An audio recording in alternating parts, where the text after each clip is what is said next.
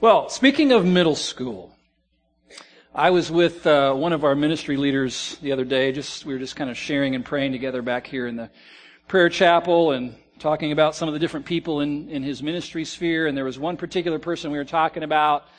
And I said, you know, I think really basically that person is just trying to recover from middle school and what happened to him in middle school.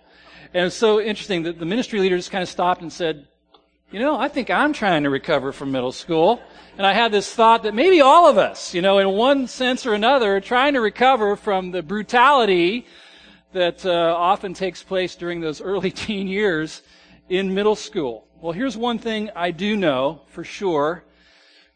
Behind that name on your name tag is a story, isn't there? It's the story of your life. And it's a unique story. It's a God story. There's some high points in your story. There's some low points in your story. And even though all of our stories differ in the details, the fact that we're all part of the human family lets us know that, that we share a lot of things in common, don't we? There are things we've all experienced. Ours is a story of hoping and dreaming, but also of hurt and disappointment. Some chapters of our stories are full of fun and friendship and laughter, and other chapters have some hurt and betrayal. There were some good decisions that we made along the way, and there were some not so good choices that we made that we, we sometimes regret now. And it's probably true that the experiences of those early teen years probably marked our lives and the successive chapters in a very unique way. But let's not forget this morning that the story of our life is also the story of redemption. It's the story of a God who, for reasons known only to Him, decided to set His love upon us, even though we weren't very lovely. It's the story of a Creator who has pursued us throughout the course of our lives, not shielding us from hurt and pain, but promising to be with us through those experiences and to reveal more of Himself to us through them as well. It's a story of a God who, in His mercy, decided to provide everything necessary to redeem us from sins our own sins, the sins we inherited, and even sins committed against us. So I like to say, thank God for God.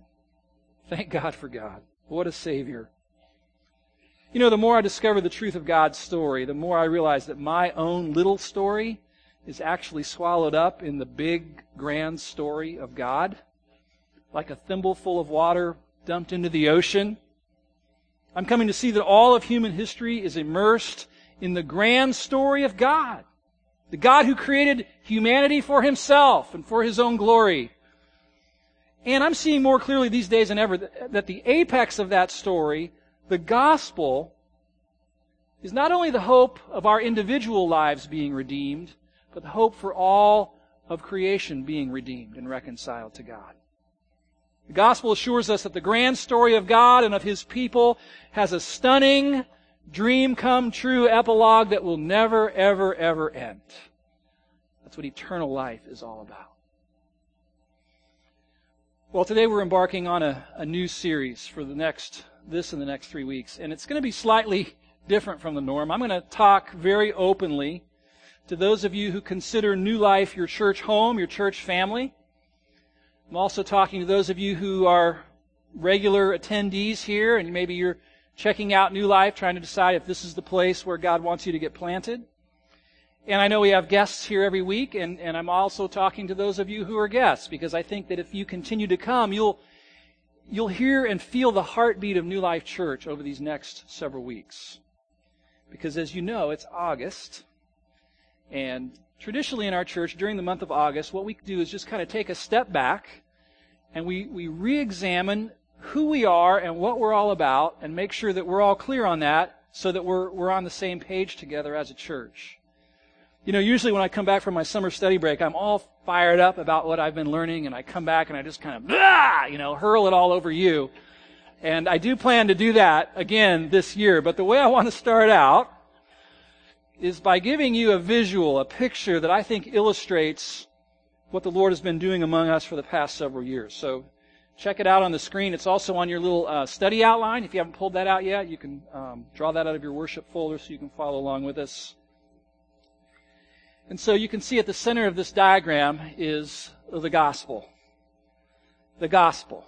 The good news.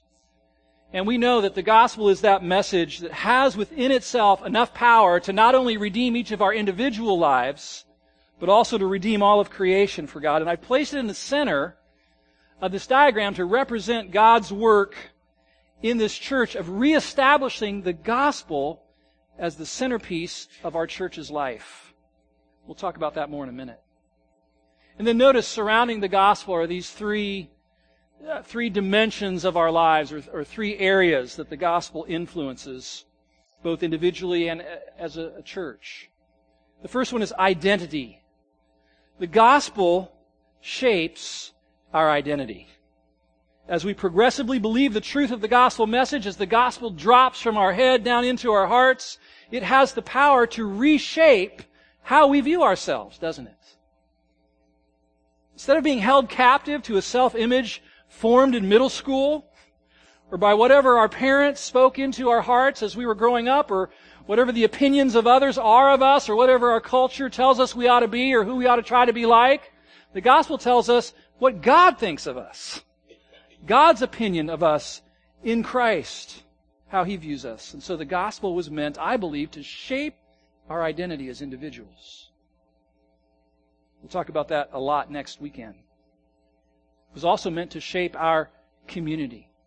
And what I mean by that is, is that the gospel has the power to influence how we interact with each other, how we view one another in the body of Christ, how we relate to each other. And we'll talk about that in a couple of weeks.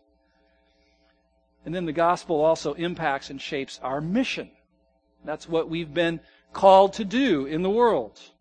That's also shaped by the gospel. That's what we've been talking about, isn't it, for the last four weeks or so around here, our mission. So, Think about it. Identity is how we perceive ourselves.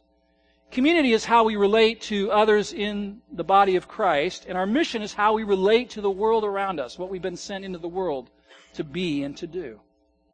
And we'll talk about that mission piece on the last week of this series. I believe this diagram gives us a visual picture of what I've come to call the gospel driven church. And without a doubt, in my mind, this is the journey that God has had us on for the last several years. And if you've been with us during that stretch, you already know that's the direction God has us going.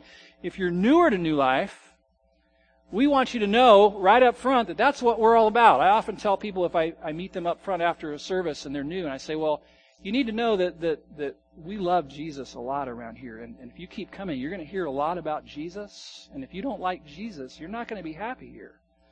But we hope that you'll come to love the Lord Jesus Christ like we do. I believe we're on a gospel adventure together, a progressively unfolding adventure, which the Lord is showing us more and more ways in which He wants His gospel message to shape our identity and our community together and our mission into the world. And so today I want to talk mostly about that centerpiece in that diagram, the gospel at the center. Recently, I was having lunch with a uh, church planter at a local eating establishment here in town. We were enjoying a lunch, and he said, You know, I got a couple questions for you. I said, Shoot. He said, Well, first, what exactly is a gospel driven church? I see on New Life's website that you advertise yourself as that. Can, can you describe what that is for me?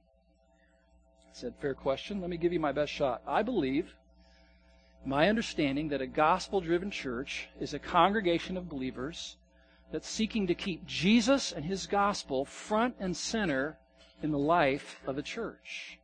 Front and center. Jesus, the central theme of our teaching, the primary passion of our people, and the driving force behind all of our plans and decisions and priorities and direction. And so we chatted about that for a while, and, and we've both been in church for a long time, and we both agreed that many different things in the life of a church can actually compete for center stage, for the spotlight in the life of a community of believers, especially as that church grows larger. It's pretty easy, for example, for a church to become driven by tradition. Ah, yes, tradition. I've been in churches that felt like they were driven by tradition. Have you? Now, in a tradition driven church, the motto is, you know, let me make sure I get it right here. The reason we do certain things is because we've always done it. You've been in those kind of churches too, huh? And of course, every church has traditions, and we have some traditions here. But when those things take center stage, then it becomes all about preserving the tradition. We dare not tamper with those traditions lest the founders, you know, roll over in their graves. And we wouldn't want that to happen. So tradition can drive a church. Some churches are driven by tradition. Some are driven by needs, by whatever need is currently be pre- being presented to the congregation. And we all know there are many different needs, and we would all agree that it's a good thing to meet needs, right? But is there a primary need that the church is called by its founder to meet? That's the question. The church can become driven by a personality, like a, a dominant personality in the church. You know, a, a dynamic, charismatic individual who just has this magnetic personality and people are drawn to them. And when that guy stands up and says, well, here's what I'm passionate about, then everybody says, well, that's what we're passionate about too. They just go off in that direction because of the sheer force of that person's will and the magnetism of their personality, a church can become driven by personalities. Some churches are driven by their building, by their facilities. Church has a big, beautiful building or, or maybe a historic building that's been around for hundreds of years. It's kind of easy for a congregation to let itself become driven by the perceived need to pres- preserve that building or, or showcase their building for the community or make sure that building is glistening all the time for the next photo op that might come up. It can become all about the building. Instead of the facility being seen as a tool to serve a higher purpose, it becomes the focal point. We could name many, many other things that can vie and do vie for the spotlight in the life of a church. And those things are not necessarily bad. In fact, those are all really good things, aren't they?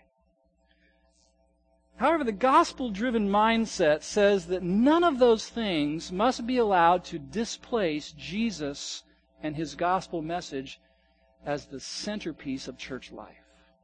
But That's what needs to stay front and center, the focal point.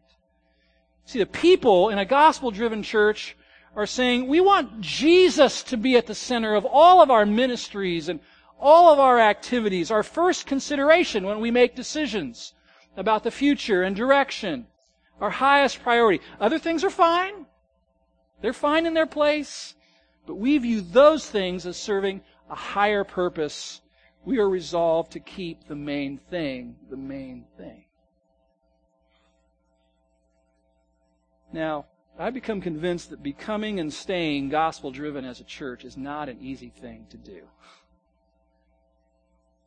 It takes passion and prayer and energy to keep that laser focus on Jesus and His gospel. And I think it's going to involve not just me being laser focused or our ministry staff, but all of us together as ministry partners in this church. Here's what I think it's going to take from all of us several things a commitment to increasingly know Jesus and His gospel message and to be captivated by Jesus and His gospel, to grow in our understanding of the gospel story and it's all of its multifaceted, multi-layered story. It's going to take us at every level teaching and learning God's Word first and foremost as the story of Jesus Christ. It's going to take a commitment to becoming skilled at connecting every area of our lives to the gospel, just like we see that Paul did in his writings in the, in the Word of God. It's going to take us reserving our deepest passion, being most passionate about the person and work of Jesus Christ. I remember listening to a podcast by Dr. D.A. Carson. He was talking to pastors like me, and he said, You know what? You need to understand something.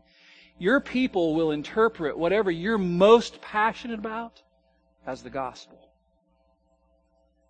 That struck home. Reserving our deepest passion for the person and work of Jesus Christ, what he's done. It's going to take all of us championing Jesus and the gospel as the first consideration in all decisions about priority and direction, and sometimes consciously saying no to other good things that vie for center stage. and becoming intentional about allowing the gospel to shape every aspect of our life as a redeemed community. I think it's going to take that. You know, I found that one enemy of keeping the gospel front and center is assuming the gospel. Just assuming it. Not rejecting it outright, but just, just assuming it. What I mean by that is just kind of taking it for granted, or taking for granted that everybody already knows it. everybody already knows the gospel. Or viewing the gospel as the ABCs of Christianity, like the elementary stuff that you kind of move on from and graduate from onto other things. Or viewing the gospel as a message for non Christians but not for Christians. Assuming the gospel. I have a new axiom that's kind of formed in my mind the last few years. Never assume the gospel. Never. You've heard me say this before. One man said that what gets believed in one generation often gets assumed in the next, forgotten in the next, and denied in the next. So for the sake of our great grandchildren, let's stay focused and fixated on Jesus Christ and His gospel. A hundred years from now, if this church is still around, I hope and pray that Jesus Christ is front and center as that church is being led by our great grandchildren, perhaps. Never assume the gospel. Church body that wants Jesus' gospel to remain at the center will not allow for it. And so I believe New Life Church is resolute in declaring that Jesus must be given the spotlight in church life and that both leaders and members are responsible for maintaining and guarding that focus. Now, back to the conversation with the church planter at lunch. First question, what is a gospel driven church? I gave him my best shot. Next question, he asked, which might be yours as well. Why? Why? Why seek to become a gospel driven church? Now, I've heard variations of that question on a number of occasions past few years. People have asked the same question different ways, but I think what people really want to know is what's the motive? What, what, what's underneath this? Choosing this direction. Some people, when they've asked it, even have a little edge to their question, which is justifiable. I understand that. But I perceive what people want to know is this. Is this just the latest fad or cool trend in Christianity and we're just trying to get in on it? Is New Life trying to go this direction because that's what so and so, fill in the blank with some cool, hip, young, trend setting pastor is doing? Or are we doing this just because this is what Mark Driscoll is doing or Matt Chandler? Are we just copycatting? Is that what we're doing here? Beyond that, is this something that's going to have staying power at New Life? Or is it going to fade away after a few months and then we'll be kind of moving on to something else? Most of the time when people ask me the why question, it's not because they don't want Jesus and His gospel front and center. If you're a Christian, that's what you want. You want that in the life of your church. More likely, I think, it comes from the belief that human leaders are fallible and have feet of clay. They want to know if their leaders' motives are pure and if they're going to have the fortitude to stick with something over time. And so, what I can tell you at this point in this journey is this. I truly believe at the core of my being that it's the Lord who's leading us in this direction. I don't think I'm the one that's ultimately behind it. I feel pulled, like compelled. And truth be told, when it comes to our leadership team here at New Life, there were others on our staff who were leaning in a gospel direction before I was, didn't originate with me. And I found in the last few years that others have been praying for this. And a lady come up after first service saying, I was one of those who was praying that we would recapture Jesus at the center. So I'm convinced it's a God thing. That God's doing it. To the extent that I know what's in my own heart, and I know that the heart is often deceitful. But to the extent that I know what's in my heart, I don't believe I'm promoting this direction in order to copy some other pastor or some other church. In fact, one of the commitments our leadership team made together early on is that we were not going to go to some conference at some church somewhere that was doing it and go hear what they were doing and buy their manual and bring it back here and read it and try to overlay here what they're doing there. We decided not to do that. We said what we're going to do is pray and seek the Lord, seek the head of the church, listen and follow. Pray, listen, and follow. And that's what we've been seeking to do for the last several years. You say, well, have you learned from others? Well, sure. Has God used certain pastors and leaders to influence us in this direction? Well, absolutely. Do we listen to Tim Keller and R.C. Sproul and C.J. Mahaney and Tullian Tchividjian and others to try to understand this more? Yes. But when it comes to how gospel centeredness fleshes out in this congregation, our primary strategy has been to pray, listen, and follow. Pray, listen, and follow. We're mostly just asking the head, Jesus, to unfold this for us a step at a time, and that's why it's been an adventure. What's it going to be next, Lord? What, what other area of our church's life are you going to cause the gospel to press into? Parenting? Worship? Children's ministries? What's it going to be? Missions? That makes it an adventure. I feel like we're on an adventure together with God. But motives aside, maybe there are some of you who wonder about the scriptural basis. Is there a biblical basis for keeping Jesus and his gospel message front and center in the life of a church? And so I want to quickly make a scriptural case for that, okay?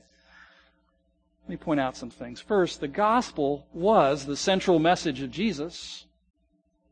Why should we put the gospel at the center? Well, it was the central message of Jesus Christ himself. Mark 1:14 Now after John was arrested Jesus came into Galilee proclaiming the gospel of God and saying the time is fulfilled and the kingdom of God is at hand. Repent and believe in the gospel. That was the message he preached all throughout his ministry. One time he was moving from one city to another and some people were challenging well why are you doing that? And he said well in Luke 4:43 I must preach the good news of the kingdom of God to the other towns as well for I was sent for this purpose. This was his message. That's why it needs to be our main message. Second, the gospel is also the primary message that Jesus told his followers to proclaim. So he proclaimed it. He said, You who follow me, this I want this to be center stage in your message. We saw this verse last week, Mark 16, 15. He said to them, his disciples, Go into all the world and proclaim the gospel to the whole creation. Matthew 24, 14. This gospel of the kingdom will be proclaimed throughout the whole world as a testimony to all nations, and then the end will come. That's why we keep the gospel at the center. Third reason, Jesus declared that his gospel was the anticipation of all of the Old Testament scriptures. You've heard us say this before, but John 5:39 he looked at some religious people and he said, "You search the scriptures because you think that in them you have eternal life. It is they that bear witness about me." Jesus said, The Old Testament points to me. With the two disciples on the road to Emmaus, Luke 24, he says, And beginning with Moses and all the prophets, that's a description of the Old Testament, he interpreted to them in all the scriptures the things concerning himself. Now, some people have made the comment to me over the past couple years, well, aren't there other things in the Bible besides the gospel? My answer? Yes and no. Yes, there are other things in the Bible, but Jesus said they all point to Him. All of them. Some pastors are inclined to use the Bible mostly as like a resource book for finding principles to help people live successfully and live better lives. I've done that. And certainly the Bible is full of such principles. But Jesus routinely told people that the scriptures were primarily about Him, not them, that they're about His story not ours, primarily. Why gospel at the center? Fourth, the gospel was the central message of the early apostles and spiritual leaders. So Jesus told his followers, go preach the gospel. It's what they did. From Peter to Stephen to Philip to Paul. Peter's first famous message recorded in Acts 2. Here it is. Men of Israel, hear these words. Jesus of Nazareth, a man attested to you by God with mighty works and wonders and signs that God did through him in your midst, as you yourselves know. This Jesus, delivered up according to the definite plan and foreknowledge of God, you crucified and killed by the hands of lawless men. But God raised him up, loosing the pangs of death because it was not possible for him to be held by it. What is that message? Is that not the gospel message? Death, burial, and resurrection of Jesus for our sins. You read in Acts 7, Stephen's message, it was the same thing. Philip in Acts 8, with the Ethiopian eunuch in the chariot, remember that? Verse 35, Philip opened his mouth, and beginning with this scripture, he told him the good news about Jesus. Paul and Barnabas in Acts 14, when they had preached the gospel to that city and had made many disciples, that's interesting. Preach the gospel, making disciples, those are linked. You can't make disciples apart from the gospel. Then they returned to Lystra and to Iconium and to Antioch. That was their message, the gospel. And then Paul wrote this in Acts 20 I do not account my life of any value, nor as precious to myself, if only I may finish my course in the ministry that I received from the Lord Jesus to testify to the gospel of the grace of God. Wow, I'm not there. What was he saying? He's saying, well, you know, my life doesn't really matter that much. What matters is that the gospel gets proclaimed. And that's why he wrote in Ephesians 3 7, of this gospel, I was made a minister according to the gift of God's grace, which was given to me by the working of his power. This was the message of the early church. Some people are saying, we need to get back to the early church. We need to get back to what they were doing. You know what they were doing? They were loving and worshiping and serving Jesus. Here's the one that got me, tipped me over the edge. Gospel was the message that Paul considered to be of first importance. Writing to a church, Christians, in 1 Corinthians 15, he said, Now I would remind you, brothers, Christians, of the gospel I preached to you, which you received, in which you stand, and by which you are being saved, if you hold fast to the word I preached to you, unless you believed in vain. For I delivered to you as of first importance what I also received, that Christ died for our sins in accordance with the Scriptures, that he was buried, that he was raised the third day according to the Scriptures, that he appeared to Cephas and then to the twelve. Do you see those four words? As of first importance. How many things can be of first importance? Just one. I saw that. I was like, there it is the message that is of first importance, the gospel.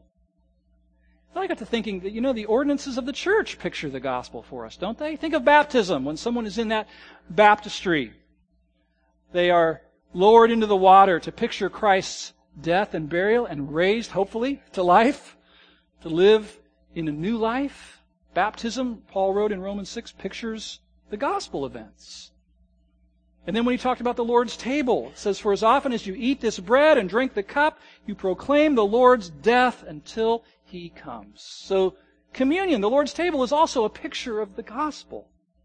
These two observances that Jesus entrusted to his church and challenged us to keep and practice often picture the gospel, to keep it in the center of our attention. There are many reasons why we need to stay gospel centered. This last one I've listed here. The gospel is the message that is to be most fiercely defended, guarded, and faithfully preserved in its transmission by the church. In fact, if you read Galatians chapter 1, Paul, in essence, told that church, mess with the gospel, and very bad things are going to happen to you. Very bad things. Don't tamper with it. It's not ours to tamper with, really. To a young pastor named Timothy, he wrote this in 1 Timothy 6. Oh, Timothy, guard the deposit entrusted to you. Guard it. Don't let it get watered down. Don't let people sand the hard edges off of it to make it more palatable. Guard it. And then pass it on. 2 Timothy 2.1. You then, my child, still talking to Timothy. He must have been a young guy. Be strengthened by the grace that is in Christ Jesus. And what you have heard from me in the presence of many witnesses, that was the gospel. Entrust to faithful men who will be able to teach others also. That's how to keep the gospel from getting assumed, forgotten, denied. Guard it, pass it on to faithful people who will pass it on to the next generation and the next generation so that our great grandchildren a hundred, hundred years from now love Jesus Christ, hopefully.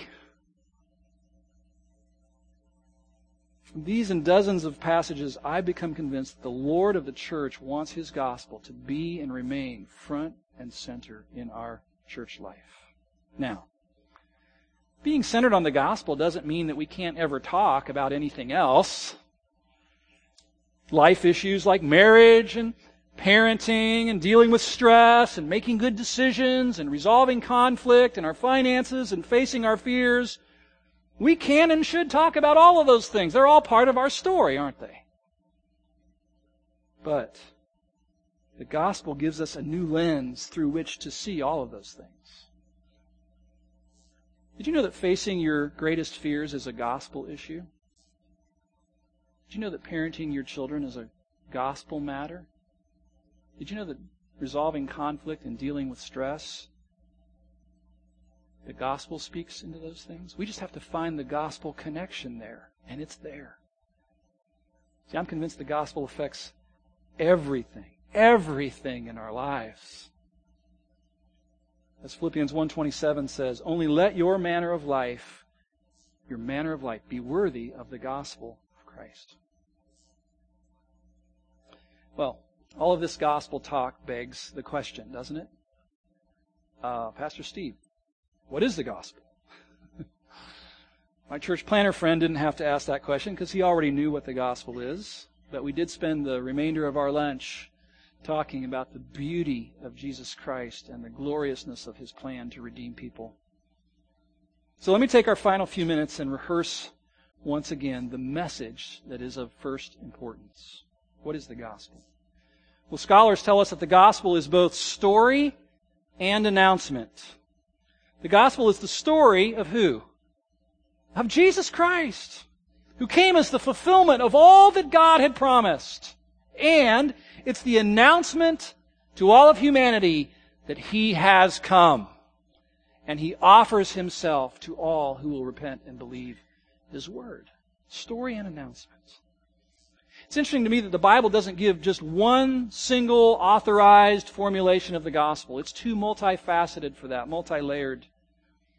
And so I like to say that the gospel is like a diamond with many stunning and beautiful facets. The diamond is my favorite metaphor for the gospel because of the similarities. Think about it. As a diamond is marveled at, so the gospel should rightly be marveled at.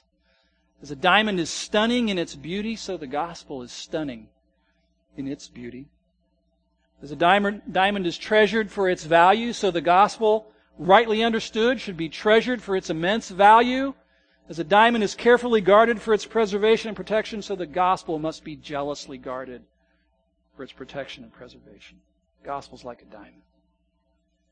Another metaphor I love is an ocean.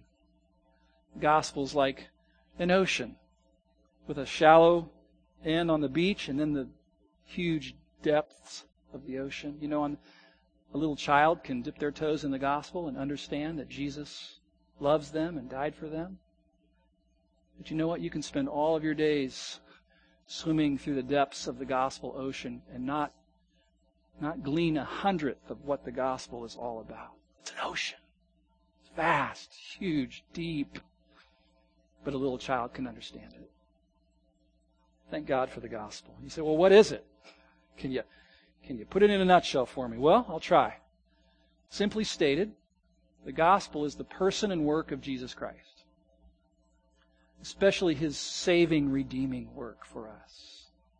That's the gospel in a nutshell. The person of Jesus Christ and his work, what he did to save and redeem people. Let me remind you of who this man is and what he did. I put this on the back of your outline there, hopefully in a form that you could tape it to your bathroom mirror at home or tack it onto the bulletin board at your cubicle at the office, just to remind you of this man that we're so devoted to and why we are. Jesus is the powerful creator. Amen? By whom and for whom all things were made, John 1 tells us. Jesus is the promised Messiah, anointed one, The fulfillment of God's promise to Israel that a descendant of David would one day come and reign over his people. Jesus is the law fulfiller. You've heard me say this. He came and lived the perfect life that nobody else could live. Jesus lived it. He fulfilled the law in every way. Jesus is the sacrificial lamb who, though completely innocent, would be slaughtered for the sins of the world. John the Baptist looked out over the rise one day and he saw a man walking up and he said, Behold, the Lamb of God that takes away the sins of the world. And the people looked and there wasn't a lamb, there was a man. It was Jesus, the sacrificial lamb. Jesus is the wrath remover, as Pastor Jay mentioned in his prayer, who would absorb in his own body the full brunt of God's righteous anger against our sin. Thank God for that. Jesus is the suffering Savior who would be tortured and executed in order to redeem a people for himself. You know, there is no sin outside the reach and the offer of the grace of God. You think of the, in your mind, the worst sinner, the serial killer, the child molester, the, the, the rapist. No sin is outside the reach of the grace of God. You come in today with a past, perhaps, like we all have, and I'm here to tell you that the gospel can reach you and transform you. Jesus will receive you as you are. You say, but my life's dirty. My past is dirty. I'm, I'm a wreck. Yeah, just come to Him. Just come to Jesus with all your junk.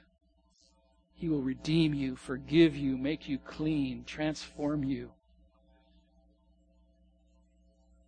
The filthiest, vilest sinner and the most religious, self righteous, smug, arrogant church person. He'll redeem both. Amen? The prodigal and the Pharisee. Both within the reach of His grace. Jesus is the suffering Savior. Jesus is the living Lord who would rise victoriously from the grave and impart His resurrection life to all who would believe Jesus is the gracious giver of His perfect righteousness to everyone who repents. His straight A report card gets credited to all who believe. And when you stand before God, you're like, I got straight A's. Awesome. And it's Jesus' record given to you at the great exchange. Jesus is the righteous ruler, sent from heaven to establish his kingly reign on earth and usher in the truly good life for his royal subjects the truly good life. Life with God, He sets before us.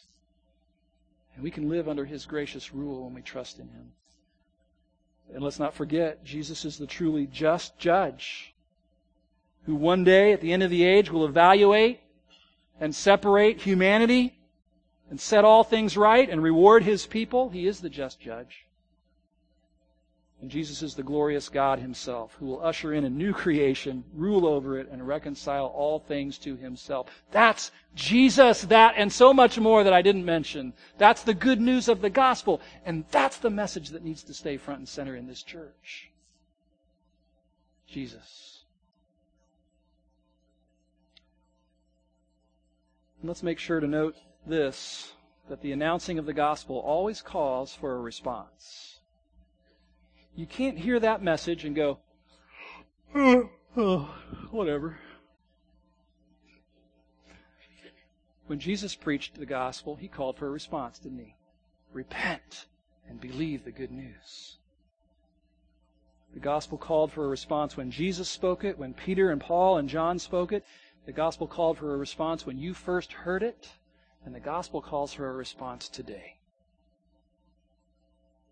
And the response God always desires is that we repent of our sin and our idolatry and believe the gospel anew and afresh and trust Jesus and His work for us on an ever deeper level. I love what Pastor Tim Keller says. He says, you know what? All the junk in our life, the sin, the problems, the addictions, when you trace them all down to their root, their core, it's a failure to truly believe the gospel and what Christ has done for His people.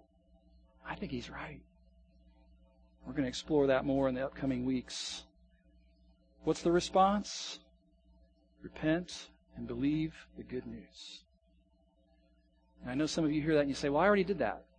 I did that when I was 6, or 16, or 26, or 36.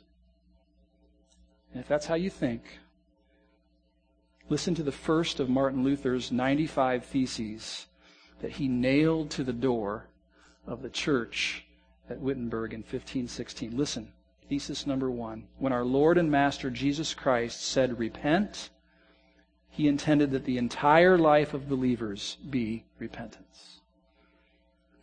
Lifelong repentance. The leaders in this church need to be the chief repenters all of us. Ongoing repentance. Just hearing the gospel again today is leading me to repent of things in my heart that the Lord's brought to the surface and shown me. How about you? Maybe you're saying, hey, I'm just still trying to recover from middle school. Can the gospel help me at all with uh, dealing with the brutality that took place during those years? And that's a good question. Come back next week, and we will uncover how the gospel has the power to shape our identity, how we view ourselves. And that's huge, isn't it? All of our behavior flows out of our self perception, and we're going to talk about how the gospel shapes that perception. All right, well, will you bow your heads with me? Think about what you've heard today. Think about Jesus Christ. That man. That incredible man. Think about what he did, what he's doing. And I'm just curious. I just want to ask how many of you would say, you know, I, I, I truly do want Jesus to be at the center of my life. A desire is there. I don't always live it out, but, but God's put that desire in me that Jesus be the focal point of my life. Could I see your hands? The desire is there. Praise God for that. Praise God for that desire. You put your hands down. Thank you, Lord. You know, some of you maybe today you're, you're hearing this, and, and the truth about you is you just need a bigger picture of Jesus. You know? Maybe you're coming to realize, I, I think maybe that man is more than I really thought he was. And maybe you'd appreciate a me including you in a prayer for that. Would you lift your hands? I just need a bigger view of Jesus Christ in my life. That's where I'm at. Okay? Many, many of us. How about this one? I wonder how many of you the Lord is calling you to trust Him on a whole nother level with an area of your life. Anybody like that? God's calling me to trust Him on a whole nother level. I've been at level A, and He wants me down at level D.